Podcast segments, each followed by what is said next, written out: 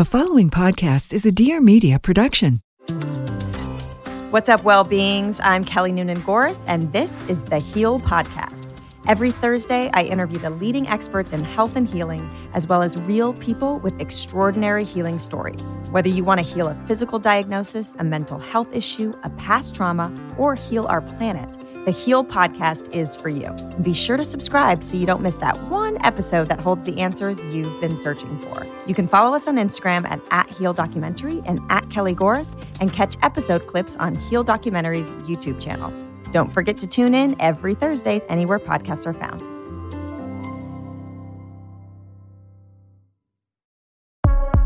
I'm Dr. Deepika Chopra, the Optimism Doctor, and this is Looking Up, a place where you can expect to find raw, transparent storytelling.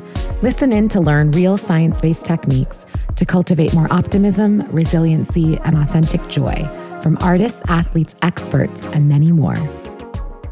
It's not every day you get the opportunity to talk to someone who's been held hostage by an indigenous Amazonian tribe and live to tell the tale.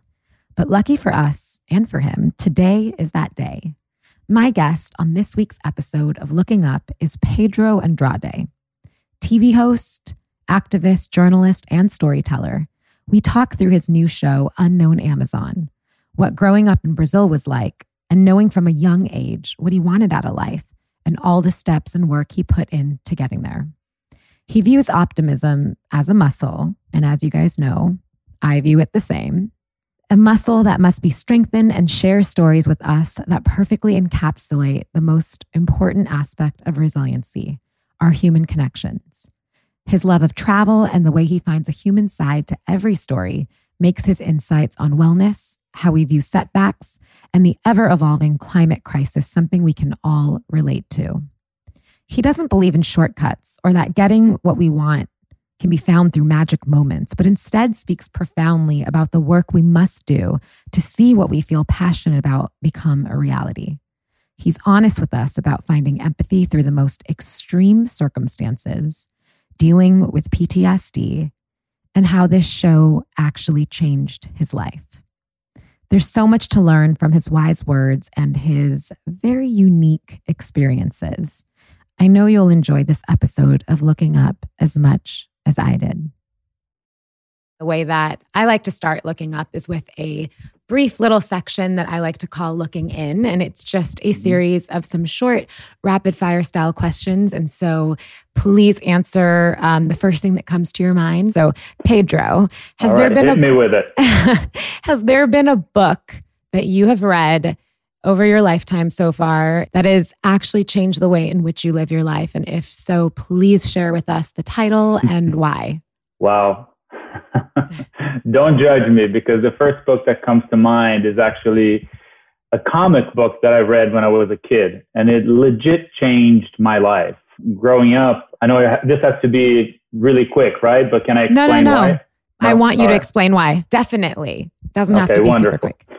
Well, as far as I can remember, I've always wanted to travel the world. And I remember my grandmother, who was born in a lower, lower, lower, lower middle class family in the north of Brazil. With the little money she made, she traveled the world. And she gave me uh, these comic books that were from Belgium, uh, The Adventures of Tintin.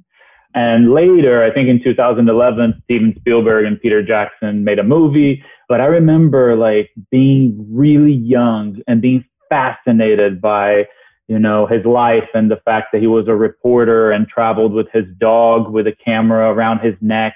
And i remember dreaming about visiting the pyramids and going to china and understanding uh, isolated indigenous cultures. So it sounds silly and i think it's probably maybe a little disappointing for people to hear myself as a journalist talking about something that's so childlike. But I really do believe a lot of this inspiration that sort of got me here came from that book. Later on, I mean, I, have fallen in love with so many books, and, and, I tend to gravitate towards nonfiction. I just finished uh, Just Kids by Patti Smith. I love New York in the 70s. I love sort of like the artist, artists that lived here around that time. Uh, there is this historian called Peter Frankopan that is an amazing writer, and he wrote a book called The Silk Roads and now the new Silk Roads. And it also has inspired me to pitch some projects that I'm going to be working on like in the near future. So yeah, books are good. They they're fuel. I don't think it's silly at all. I love that you chose that book. I think that so much of our inspiration actually comes from our childhood and things that we were exposed to and mm-hmm. it actually while you were describing it i was i was like this actually makes a lot of sense for the path that you have been on and your journey yeah. um, which i can't wait to dive more into but i love that it was it, it was an adventure book and it, it inspired you to go on adventures and i like when i think of you i think of the word adventurer so i think yeah. that's really spot on. okay, next question. People think I'm blank, but I'm actually blank. This is not a statement about me, but people think my life is a constant vacation, but it's actually a lot of hard work. A few times I've been introduced in like speaking events and they're like, he has the job everybody wants, you know, which is true. I do, but not for the reasons that people think, you know, uh, it's very uncomfortable at times. It's very dangerous at times. It's very lonely at times. Mm-hmm. But, you know, it's a constant source of stories. I, I feel like some journalists love sports. Some journalists love entertainment. Some journalists love celebrities. I really love people. Uh, doing what we're doing right now, to me, it's such a privilege. It's such a pleasure so I feel like people think that I, you know, live on this lavish, glamorous vacation, but it's not that, but it's a pretty good life. I actually really like that answer. I think that, you know, someone that travels for a living, you mm-hmm. could, uh, and it's the same thing with like anyone's job that requires a lot of travel. I think mm-hmm. our like initial, you know, preconception of that is like, oh, that sounds amazing. And it is like you get to be yeah. exposed to so many different cultures and types of people and even like different types of land and yeah. and and that's so cool and, and adventurous but at the same time um, i think it's really important to sort of expose it for all of its layers and i can totally understand how it would be lonely mm-hmm. and mm-hmm. and definitely from from a little bit that I've read and been exposed by some of the, the stories that you tell dangerous, which we're going to get into. Mm-hmm. But yeah, it's not all it's not all glamour and it takes a lot of work. A lot of work, a, a lot, lot, of work. work. It's interesting because now Unknown Amazon is on the air and like it, of course the feedback is amazing and I'm so touched by all the messages that I've been getting and like people bumping into me in the street and talking about how much they love the project. But the real work is done in a way. You know, the mm-hmm. pre-production, the pitching of the show, being there, filming, talking to those people. Like I said, at times no toilet, mosquitoes that will bite you through your jeans, held hostage by armed indigenous people, death sworn, and then like sort of like the editing and the post-production. I love every bit of it, but it's weird revisiting it. I believe it's probably similar with actors, you know, that work on a movie for so long and dive deep into like this character's shoes or this other persona. And then you sort of go home and you sort of start working at other, other things. And when the movie is launched, like now, when the show is launched, you share it with the world, but it's almost like revisiting a past. Mm-hmm. It's interesting. Yeah, no, absolutely. Okay, jumping back a little while, three words to describe yourself as a teenager during the high school years. Oh, wow. I was always very driven, very lonely. Yeah, I didn't have a lot of friends and hopeful. Mm. Uh, I, I, like I, I've always been really optimistic, even when other people didn't believe not in me, but didn't believe I could live the life I live, or you know, I, I mean, it wasn't. It was highly unlikely that I would be here, the executive producer, the host of a TV show in America, considering where I came from. You know, I come from a lower middle class family in Rio. I'm the first and only TV host from Brazil in America. So I'm not like bragging in any way, shape, or form, but in a way, I've always known that it was doable, and mm. my, I feel like my goals were always in the right place. I was doing it for the right reasons. I wasn't doing it because I was seeking fame and fortune. I was always seeking these stories and these conversations and a way to sort of see the world and understand other worlds, if you will. Mm-hmm. So, mm-hmm. yeah. Well, that is a perfect segue to my next question, which obviously you said the magic word on this podcast, which is optimism. Mm-hmm. Um, how do you describe optimism? What does optimism mean to you?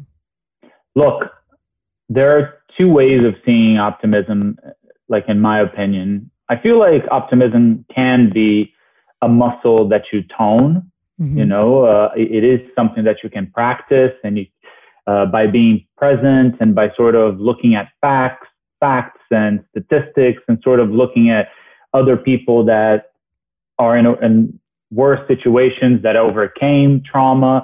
I think that's one way of gaining optimism, if you will. But I do believe that some people are born with a certain level of optimism. And I'm in awe of those people. Like you go to Haiti, which is a country that has been destroyed so many times. You go to Ethiopia, which is a country that, you know, I mean, the people there have had to deal with the AIDS crisis, with uh, so many kids were dying of hunger in the 70s and the 80s. I mean, you go to places like you speak to refugees, you speak to victims of human trafficking, and somehow there are some people that are just filled with optimism. And mm. I can't help but wondering, like, where did that come from? Like, mm. why, how did they learn that? And I think some people are just blessed. I think they're just gifted. And I do believe that you, you asked me to describe optimism. I think optimism is knowing that it can get better, mm-hmm. that it should get better, mm-hmm. even when you're hopeless, even when life is really not being generous to you. Mm-hmm. But it's something that I think I'm, I've exercised this throughout the years. It's not something that I was born with, mm-hmm. but I think at this point, I am able to sort of look at the glass half full. Well, what we do know about optimism is it is a muscle. So you are very correct in saying that uh, it's something that can be toned. Yes, of course, there is a heritability sort of mm-hmm. uh, factor, um, but it's actually a lot smaller than many of us mm-hmm. think or imagine. And yeah. so, you know, it's not easy, but it's a learned mm-hmm. construct that I certainly wouldn't be doing what I was doing if I didn't believe that to be true. Yeah. So I really feel also that there is a, a sense of whatever happens, we'll work it out. Whatever mm-hmm. happens, I'll be okay. You know, mm-hmm. if I don't get that job, if this relationship doesn't go any further than this, if uh, I know I, I come from a privileged place because my life is in order, thank God. But at the same time, I feel like when there were times in which loved ones were going through something really painful, or even I was going through something really painful, painful, I think knowing that no matter what, if life doesn't turn out the way you thought it would, you'll be okay. And mm-hmm. that's really a gift to be able to do that. Absolutely. And we're going to talk a lot about that and sort of what optimism and resiliency have in common and how that's sort of been threaded throughout your journey. The last thing I want to ask you uh, you know in this in this little section is three things that have brought you joy or happiness today all right i don't know if it's going to sound truthful but it definitely is one of the things was waking up and knowing that we were going to do this. I think it's such a privilege to you know have space in your calendar to like have these conversations and i think it's such a privilege to have you know someone who wants to hear about your experience who wants to hear about your opinion whether it's like we're doing it right now, whether it's a friend, whether it's a, a relative. So that's one thing that, you know, I, I, woke up and I was in the shower and, and I was thinking, I, I was excited about this. So that's one of the things. Maybe my Peloton, mm-hmm. my exercise. I don't love doing it, but I love I love it when I'm done. Mm-hmm. I love I love that I did it I really believe I've never been sporty spice. I've never been, you know, like into sports at all. I, I, I covered the World Cup. I don't know how, but I feel like I find the human aspects of these things, these situations, and it works out. But you know, once I'm done with exercise, I'm really glad that I did it. And what's another thing that brought me happiness? Look, I live in the city I want to live. I've always wanted to live in this place. I'm lucky enough to live in the neighborhood I always dreamed of living in. What city do you live in?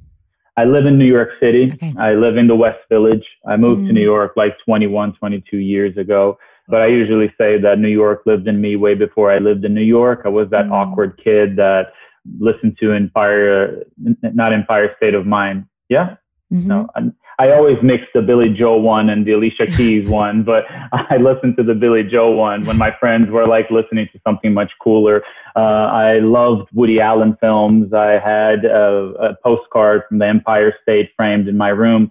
So I always loved New York way be- even before I, I, I came here. Yeah. So when I walk out, like literally when I go around the block, I had a dog, a French bulldog that died a few years ago, but mm-hmm. um, he lived with me here for 13 years, and walking him around the block gave me so much joy because to me it was sort of like a uh, I don't know a way of remembering how lucky I don't know if lucky is the right word, but how fortunate mm-hmm. I am to to be living the life I've always dreamed of living. You know?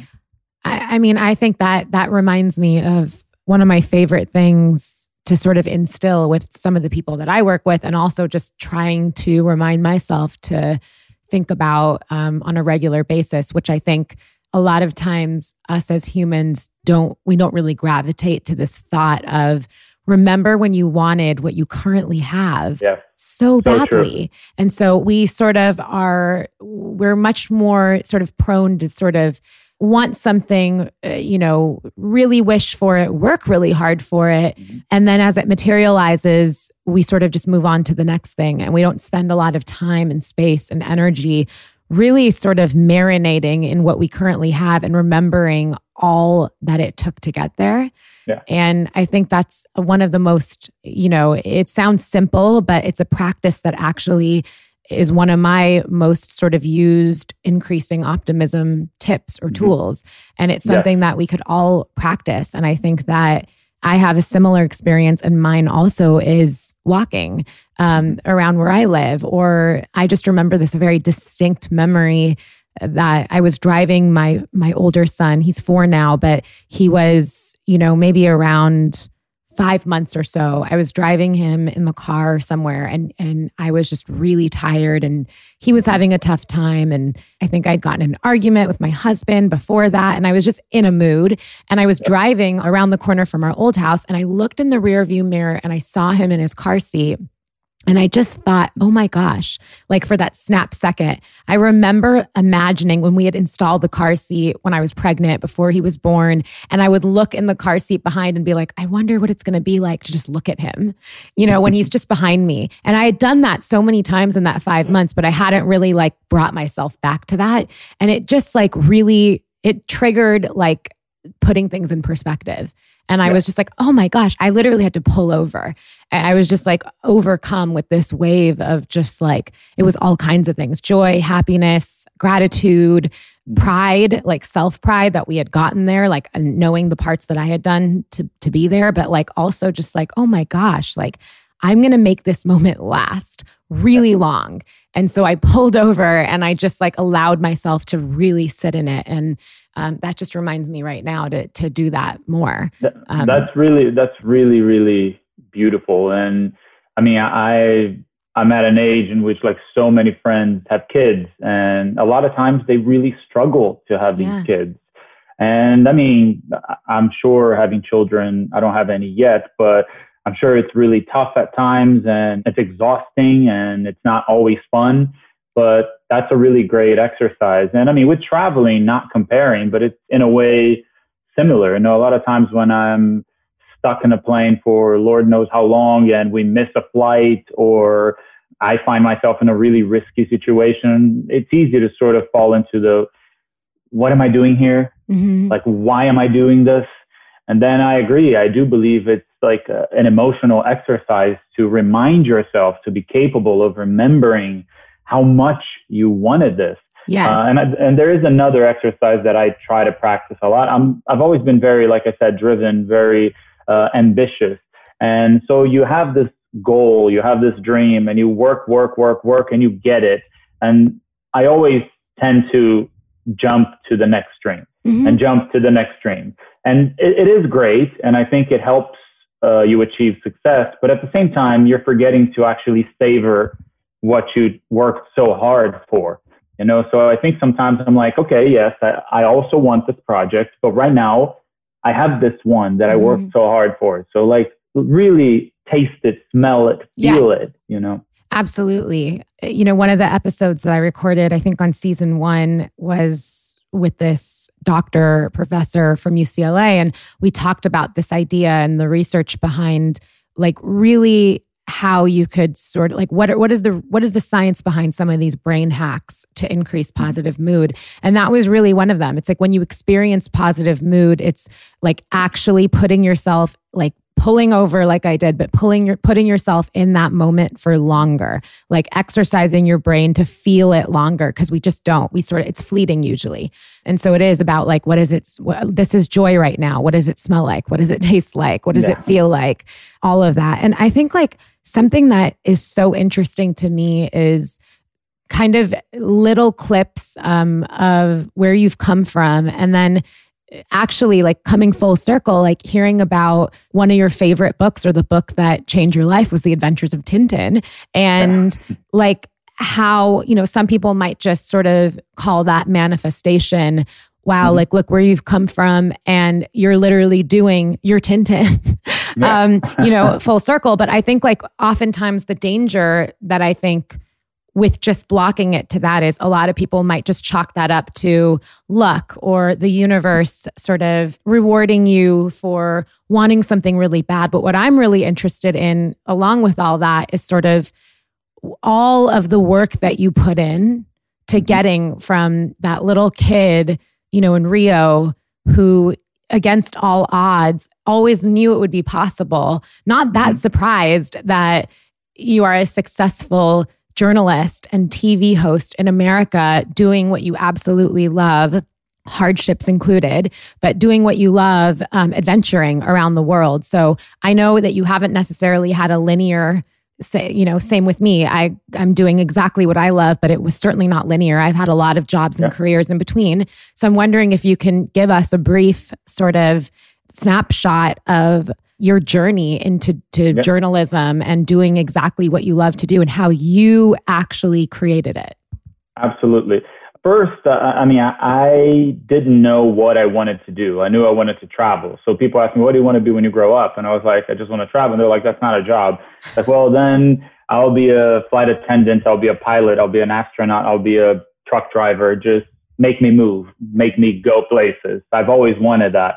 And when I went to school for journalism in Brazil eventually, I went because I didn't know exactly what I wanted to do aside from traveling, but like I didn't know what job I wanted. And I figured out, I figured that if you're a journalist, you could, you know, be talk about politics like I did for a long time. You can uh, cover sporting events. You can do so much. You can cover, I always loved books and movies. I could be a critic.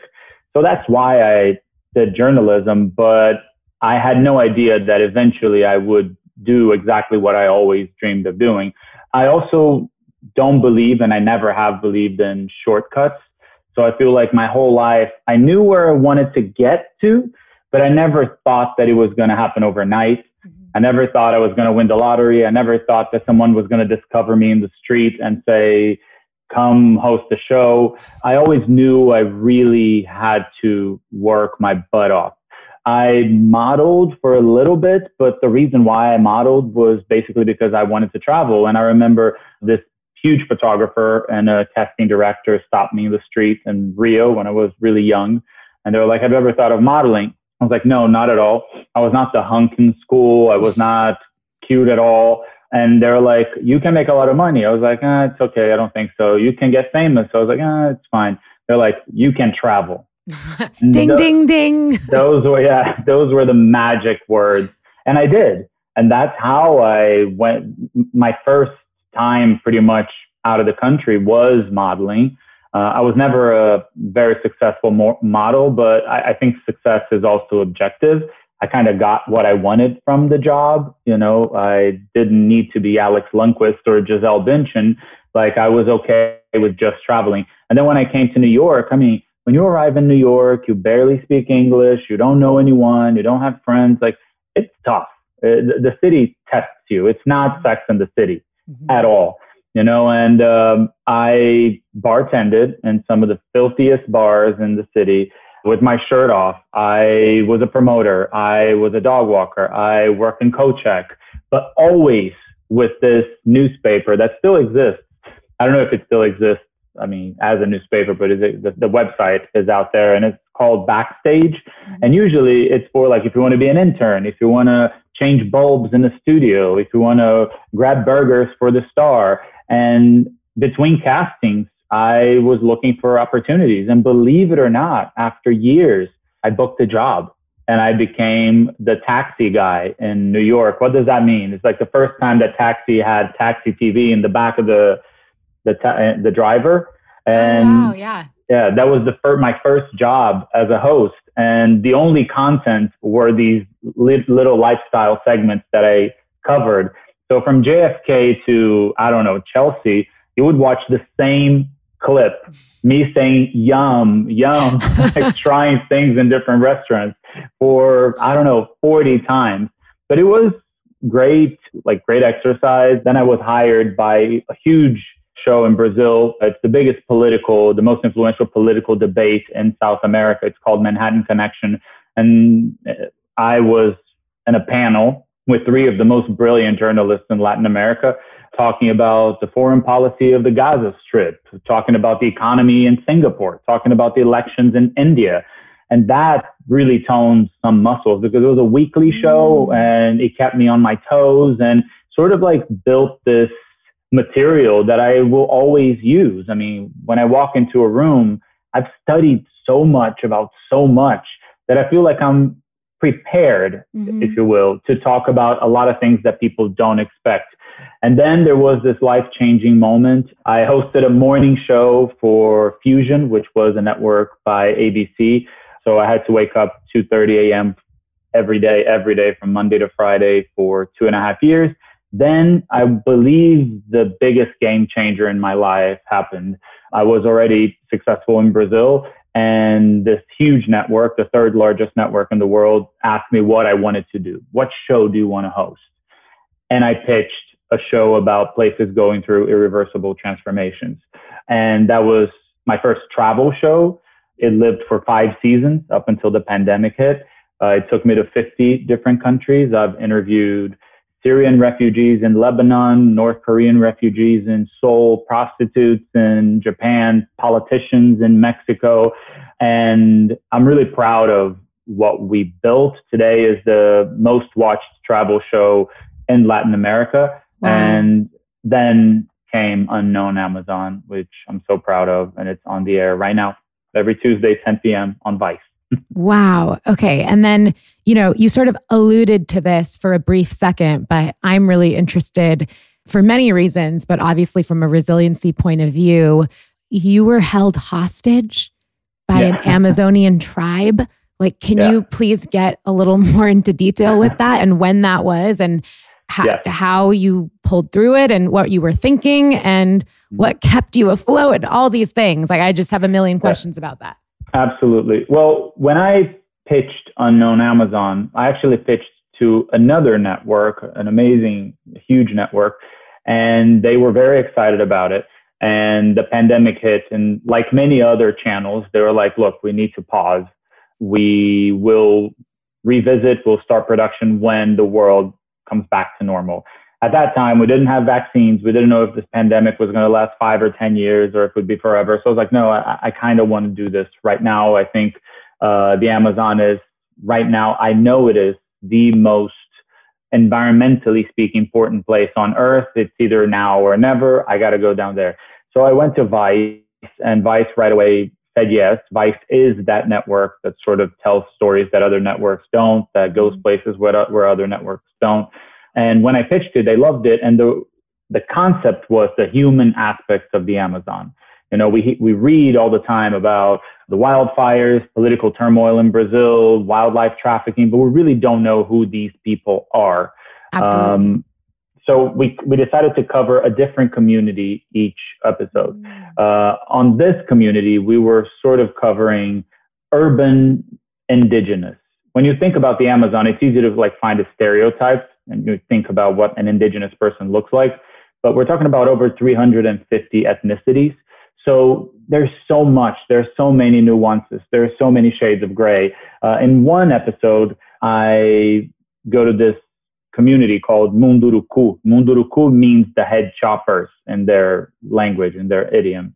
Uh, and I meet this fascinating woman who has become one of the most respected indigenous rights activists in the world. Her name is Alessandra. And she takes me into her community and she basically proves to me that they just want to be left alone. Mm-hmm. They don't want press. They don't want politicians. They don't want miners, loggers, illegal extractivists. They're like, for centuries, indigenous people have survived.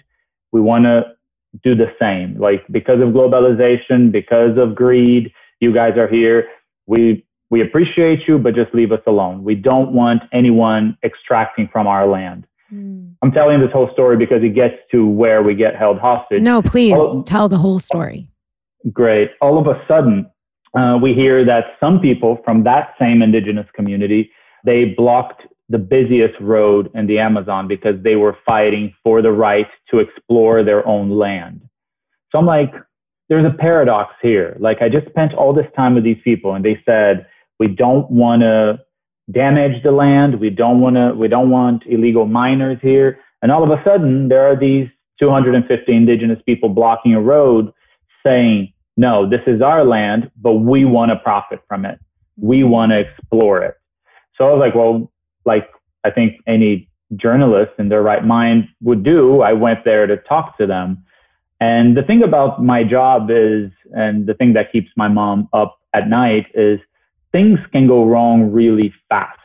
You know, like whether you're in, I don't know, a slum in Cairo and you're interviewing people that have like uh, the mother of two terrorists that I interviewed for another show, you don't know what's going to happen. You don't know what's going what you're going to find once that ele- elevator door opens. Mm-hmm. And and the Amazon is even more because you don't have medical facilities. It's sort of like no man's land. You can't trust a lot of the authorities down there. So I knew what I was getting myself into. Anyway, we go to this protest and in literally 15 seconds we look around and we're surrounded by armed indigenous people and like heavily armed, but also with indigenous weapons. You know, they had firearms, but also bows and arrows and spears. And there's something really tough to explain about when you find yourself with an arrow pointed to your forehead. In a weird way, you know, I mean, just human hair error, like someone could slip and you could get killed in two seconds. But there's something almost animalistic. And I don't say this in a critical way. But indigenous people, the way they deal with death is very different from the way we deal with death. The way they deal with killing someone or an animal, it's, it's part of their everyday lives. And that's what we found out. Like literally, we were there for a few hours. They didn't speak English or Portuguese. And after a lot of talking to the couple of people that spoke Spanish and I talked to them, I convinced them to let us go, but they put this ink in our faces, uh, which basically is the mark of death. So you're death sworn. And basically what, what it says is, we're going to let you go now, and this is your last chance to live. Because if anyone from our communities, from our tribes, sees you, because your face is painted, they're like, we're going to chop your head. That's why their names are Munduruku, the head choppers. So we had to be evacuated like that same night. Of course, there's a storm. That you know, planes are not flying. You're like, oh my god, it was tough. It was really, really, really tough. I'm not resentful. I understand where they're coming from. Like it, being an indigenous person in the world we live in today, is not easy. Historically, they've been ignored, they've been destroyed, they've been disrespected. So I understand, you know, where all that anger comes from. But when you're there, I mean, it's unavoidable. You think like, tell my mom I loved her, you know, mm-hmm. tell my dad. it, it, it's tough when you go through these traumas and they destroyed all of our equipment, but we were able to get some footage and you can see that on the show. But when I got back, I've done therapy. I, I have a therapist that I've worked with for a, a long time. And I was feeling really off and down and weird. And he said, that's PTSD. And I feel ridiculous saying that because, you know, you have these soldiers coming back from Afghanistan, you have people that went through some situations that are so much worse than mine. And I acknowledge that. But when you, when you're afraid to die and when you think this is it, that does something to you. And I sort of had to respect that in me, that feeling. You know, I had to respect that I needed to sort of recover from certain things that I went through down in the Amazon. That that was one of the things. You know. Wow, and even like work on, you know, to a lesser degree um, for all of us. I think like many of us go through our life feeling kind of crappy about our feelings, being like, well, someone else has it a lot worse.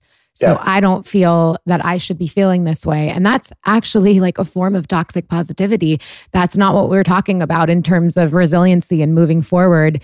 Um, I think like we have to validate and value, you know, how you just compared, you're like, oh, I feel kind of you know, strange or silly, but like, yes, of course that can cause PTSD.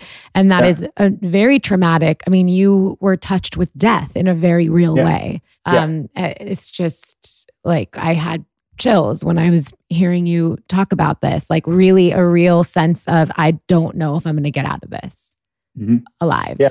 I, am really proud of this episode. I'm proud of the whole series, but this episode has an emotional aspect to it I end in tears because after that encounter, I go back to talk to, you know, the activist. And I was like, what did just happen? Like, that's not what you said. Mm-hmm. You guys were like, like, I almost, you know, got killed. And she, she really eloquently expresses how tough it is to be there right now with global warming, with injustice, with, I mean, it's just brutal. And, who am I to show up and be like, well, it wasn't my fault, so you better treat me with respect. Mm-hmm. Like, you know, I left really not understanding exactly what happened, but understanding that we know a lot less than we think we do.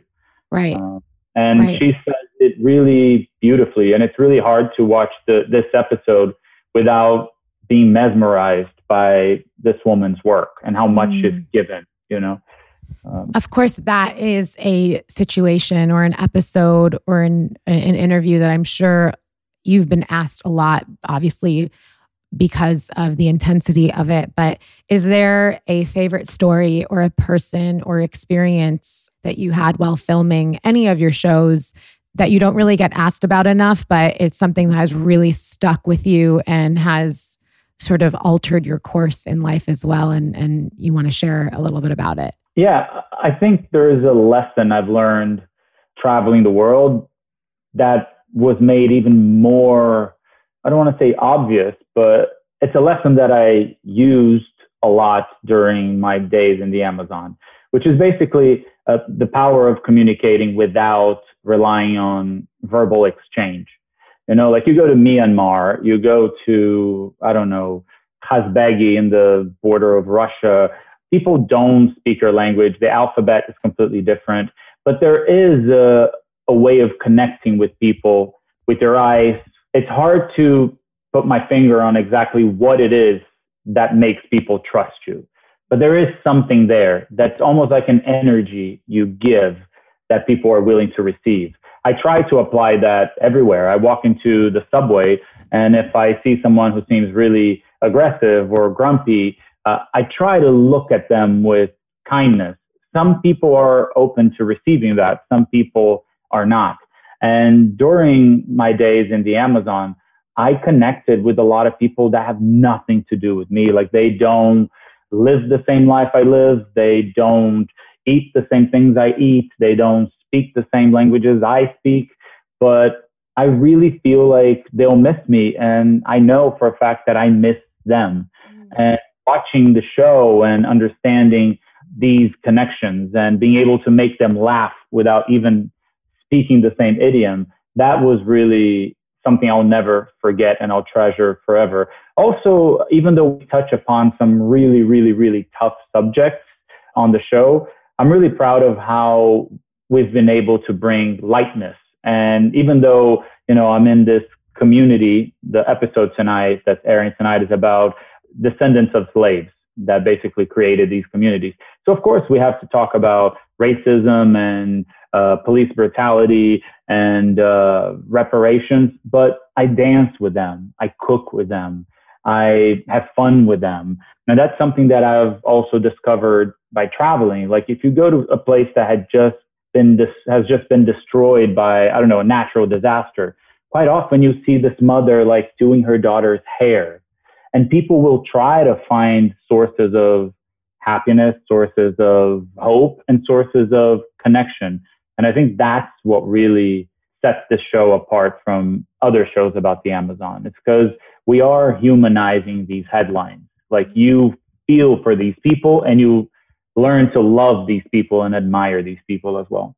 Yeah, you do a really, really good job of finding like a humanizing aspect to each side of the environmental issues. And, you know, what role do you think optimism plays in the global mm-hmm. environmental crisis and how even just reading eh, some of these articles that have come out in the headlines in the last couple days, which I know a lot of people have known about for a long time, but I feel like a lot has just come out in the last couple days about, you know, the global environmental crisis. And it can be really discouraging. Yeah. And you feel yeah. super hopeless. And so, how yeah. do you think optimism can play a role in this and, and how does it? Well, I think that's all we have right now. And uh, I'll mention, you know, some people that were able to bring me the hope that I needed so badly. But if you think about how relevant and how huge and how massive uh, the Amazon is. I say this often, but I think it paints a more clear picture of what we're talking about here. If the Amazon was a country, it would be the sixth largest country in the world.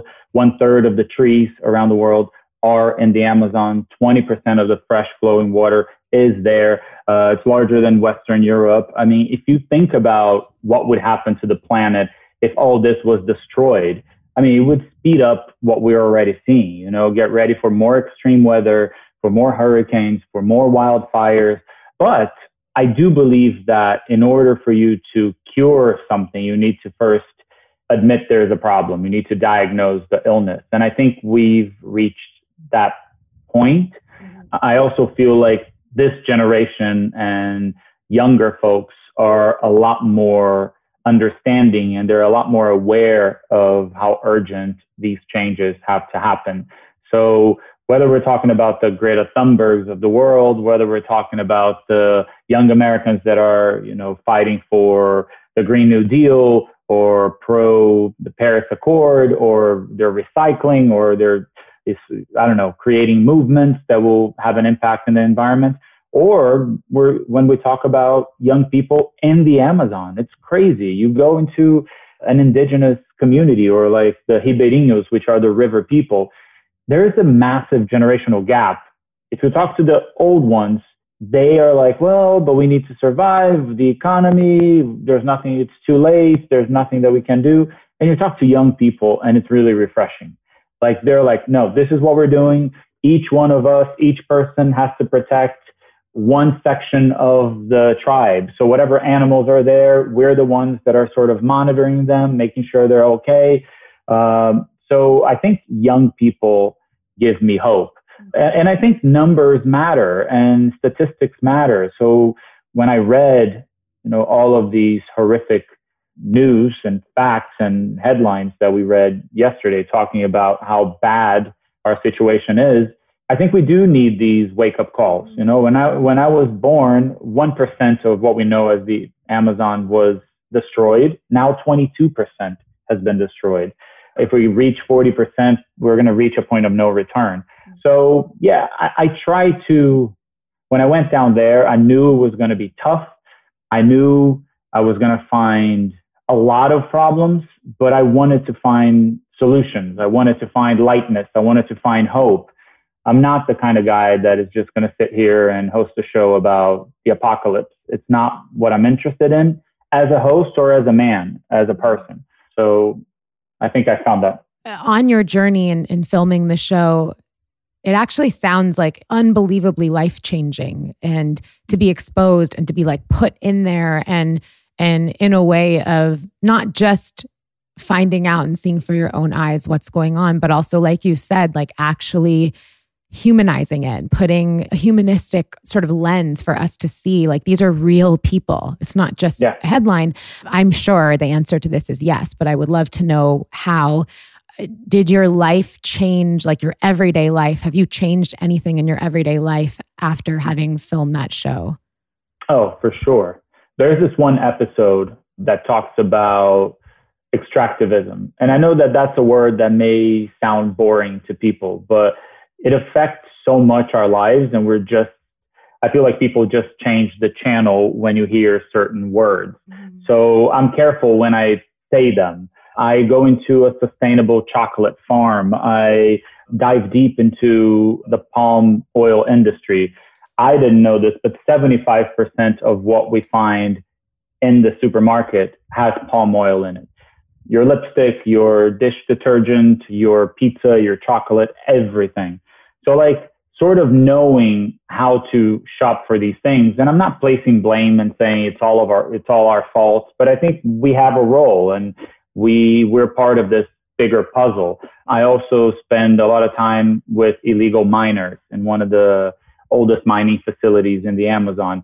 So that's what I was trying to do. I was trying to bring, to, to prove to the viewers that all of these things, they're not stuck in the Amazon. Whatever happens in the Amazon, it affects us. Whatever we do affects the Amazon. So I wanted to bring that closer to us because truth is in a globalized world and considering where we are when it comes to the environment, it, it's everything connected. It's a domino effect. And I think that's a really fun episode. I think it's eye opening. I think it's informative and it has changed the way, you know, I buy a cell phone because there is gold in there. The way I shop for certain things, like, uh, organizations that I think I want to support. And you don't need like to support organizations by spending money. That's not what I mean but there are things that you can do. And regardless of doing something or not, I think being aware and being able to choose if you want to be a part of the solution or not, I think it's a healthy impulse. I think people should know more. They should seek information. They should be curious. On the show, like I said, it's a human journey and it's not just their journey. It's my journey as well. Mm. No, it's how it affected me. It's how it affected my life and my choices. And I have a feeling, and at least from the feedback that I've been getting, I think it, it will probably have that impact on a lot of people because I think people relate to the experience I'm having down there. Mm. And the show is out right now. It's called Unknown Amazon, right? And it's on Vice. It's on Vice TV every Tuesday, 10 p.m. Eastern. Unknown Amazon. Yes. So, my last question for you is what's looking up for you? What are you most hopeful about right now? Oh, wow. I'm going to be selfish and talk about a personal thing I'm really excited about. well, two things. One, uh, on a professional level, I think Unknown Amazon has been a life changing experience and opportunity that has opened so many doors. So now I've been talking to a couple of production companies and a couple of networks about like really working on a couple of projects that were the types of projects that I've always dreamed of working on. Um, and Unknown Amazon is just sort of like the first one of them and the first step towards doing something that I still have to pinch myself every morning to believe that I'm working on this. And second, not to get too personal, but I am trying to become a dad. Yay! And, and um, so I'm hopeful about that as well. That's so we'll great. See. That's so cool. That's not too personal. We love that here. Um, Okay. there's a lot of talk of kids on this show because I'm a mom of two, and I've had two very different experiences bringing both my sons into the world. The first was I was pregnant and carried him, and the second actually was with a gestational carrier. And, you know, through our embryo and Yeah. having a surrogate. And so that whole experience was incredibly different and really emotional and really tough at times, but also one of the most magical and beautiful experiences and journeys I've ever been on. So we yeah, I have so much respect. I mean, I have, I love the women in my life, and I have an amazing relationship with uh, my mom. Uh, but I have this insane respect for carriers and egg donors and surrogate mothers, and because I think it really is a job that comes with a lot of altruism and generosity, and uh, I think it, yeah, it it connects people in a really in the most beautiful way. It really is. It's uh, I think it. Who am I? I'm a guy, so I don't I don't know what it would feel like to be a mom, but I, I can't stress enough. I can't praise, applaud enough. You know these people, women in Yes, general, and I know you have the most gorgeous family because I follow you on Instagram, and yeah, it's wonderful. It's inspiring. Well, I'm biased. I do think they're the most beautiful little souls ever. the last thing that we do on looking up is I wish we were together and you'd pick your own, but I pick for you a random card as you were talking um, from my Okay. another one of my little babies. The things are looking up optimism deck of cards, and it's just a holistic or science based prompt that you can take with you for your day. A little homework to. Uh, to uh, take with you from this podcast. So this is yours. This is your card that just randomly got chosen. Okay, here's your prompt for today. Think about a small step you have taken or that you plan to take today to get you a tiny bit closer to a goal you are currently working towards.